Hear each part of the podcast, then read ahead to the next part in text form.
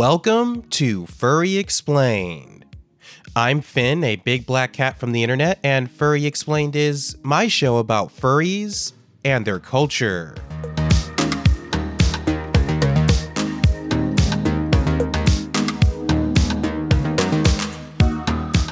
Looking back at the past few episodes of this show, we have really been focusing on the idea of what brings people into the furry fandom. We've highlighted in some way, shape, or form basically every aspect of someone going from being a so called normie to being a furry. And in essence, this show as a whole has more or less served as a point of reference for those who are on that journey. At the very beginning of this show's existence, we really focused on those who were brand new to the fandom, taking a look at all the essentials of being a furry and exploring the things that new people should and shouldn't do as a brand new member of the fandom. But as time went on and this show continued on, we went more into intermediate topics aimed at furs who have been in the fandom for a little while but wanted to take that next step after making a persona for themselves and maybe getting an art piece or two. We talked a lot about things like furry conventions, fursuits, and a little bit of furry history to give someone who might still be considered new to the fandom a more holistic view of the many things that furries in the past, present, and future do as members of the community. In short, in my humble opinion, I think we've done a good job at getting the ball rolling for someone new to the fandom in a way that gets them comfortable being a furry in the fandom itself as fast as possible. But as we get close to closing the chapter on this version of the show, there's still one topic about being a furry that remains that I wanted to ensure that we touched on. We've looked at what brings people into the fandom, but what are the things that keep them there? Well, that's what we're going to be explaining today. In this episode, we're going to take a look at why furries stay in the furry fandom.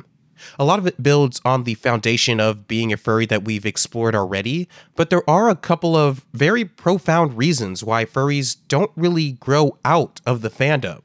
I think it's a really good topic to sort of end the show on, with the hopes that it helps anyone listening who may have been in the fandom for a while recognize what keeps bringing them back to this amazing community.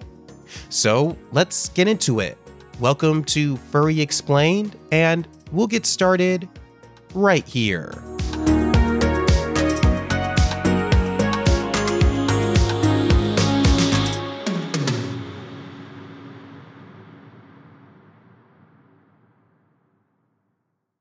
As we mentioned at the top of this episode, we've spent a whole lot of time looking into the reasons why people end up becoming furries and joining the furry fandom.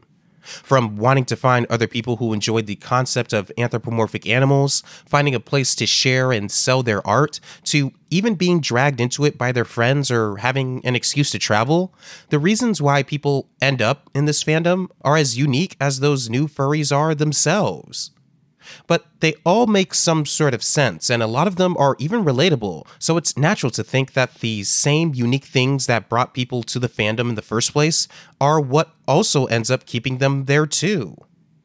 And that's what I originally thought. But after doing some more research into the topic, I found that while there are definitely some shared reasonings between the two categories, there are some more macro reasonings why the average furry ends up staying in or wants to stay in the fandom for an extended period of time. Again, there were a lot of unique answers to this question overall, but there were three reasons that really stuck out from the rest. The first one is that being a part of the furry fandom gives people a sense of belonging. Now, this may sound rather trivial on its face, but it's a very real thing. It is innate in our human nature to want to be a part of something that is bigger than ourselves. This ends up translating to many people joining other groups of people who are all tied around the same cause. There are many examples of this. The one that comes to mind immediately is sports fans.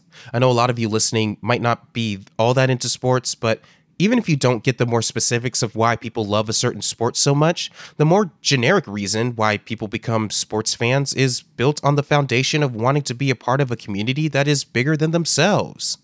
Same thing goes with colleges. Many people swear by the college they go to and are really public supporters of a school that they may or even might not have gone to.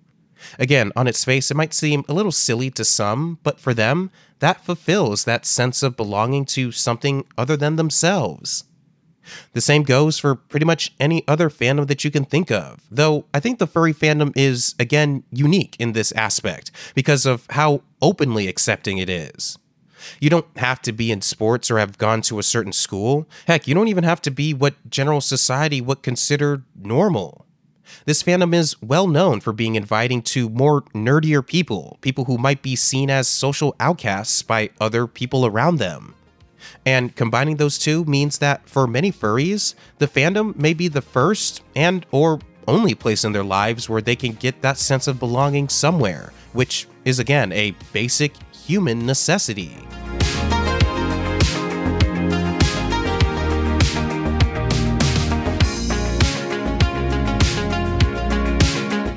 The second big reason why furries end up staying in the furry fandom is that the fandom offers its members a chance to escape.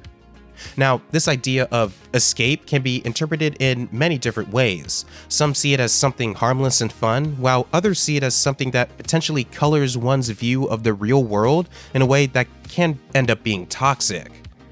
But in this particular case, it's actually a lot simpler than that.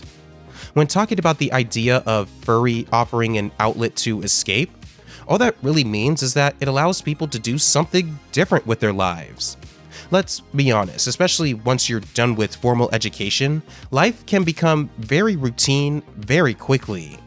At least here in the United States, you hear many a tale of not wanting to fall into the trap of waking, working, eating, and sleeping day in and day out. I think the kids are calling this idea escaping the matrix these days. But anyway, the point is that being a furry gives us that different thing to do in our lives, something that makes our day to day a little bit more interesting and dynamic. In fact, being a furry is so unique, it even separates itself from what many would consider normal after work or after school hobbies whether it be a source of unique entertainment, an opportunity to engage with a unique group of people, or just being exposed to the fantasy world of anthropomorphic animals, being a furry allows us to mix up our routine a little bit and not get so easily trapped in the rat race or matrix of everyday life. Again, something that I would argue humans also need to live a fulfilling life.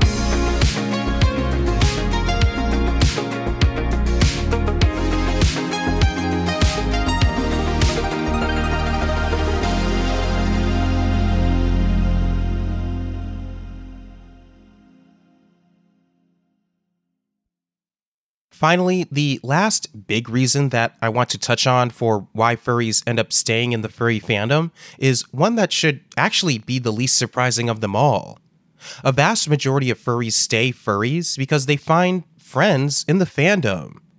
Again, this is probably the biggest and most obvious factor to the point where it might end up sounding a little like the sense of belonging that we first looked into. But actually, it's a bit different. The former is a more general, high level view of fulfillment of being associated with a group, something that technically can be accomplished without actually knowing anyone from that same community all that well. The latter, the idea of finding friends in a community, that's a bit more specific. It's the idea that the fandom serves as a platform to find other people to interact with and do stuff with that doesn't have to be constrained to the fandom itself. That's what turns someone from being an acquaintance or just someone you know from the fandom to being your friend, someone whom you may do non fandom things with simply because you like each other's company.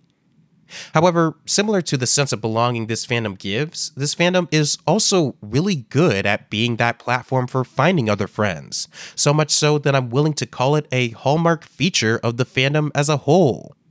This is mainly due to the two previous reasons why people stay in this fandom, but also because of the simple fact that as long as you are a member of this community, your chance of finding a new lifelong friend really never goes away.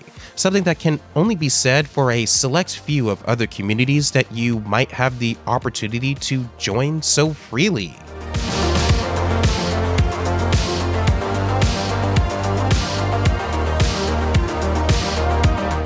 It's no secret that many furries like being in the furry fandom, and the growth that the fandom is seeing is a combination of new people finding it and existing members staying for longer.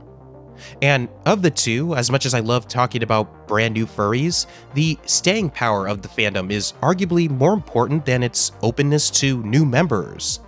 Furries really don't tend to leave the fandom all that much, which is a testament to how happy people are to be here. Whether it gives them a sense of belonging, a way to mix up their everyday life, or a chance to find friends, people stay in the fandom because the fandom does things that are genuinely meaningful to people's lives. So much so that it's not far fetched to say that for a vast majority of furries, joining the fandom changed their life for the better. And I don't know about you, but I can't give a higher compliment than that to the real magic that furries and their fandom truly are.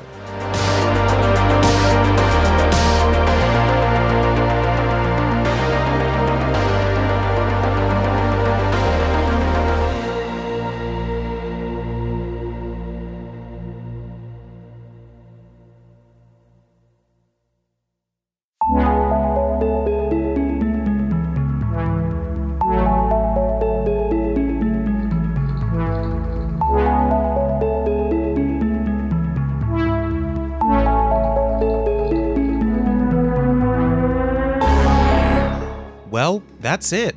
That's it for this episode of Furry Explained, and indeed this rendition of the podcast as a whole.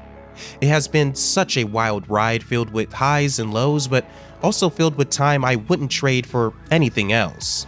I have learned so much in the past two and a half years about not only this fandom, but also my place in it, and I really hope I offered a source of education, entertainment, and enjoyment emblematic of the fandom as a whole.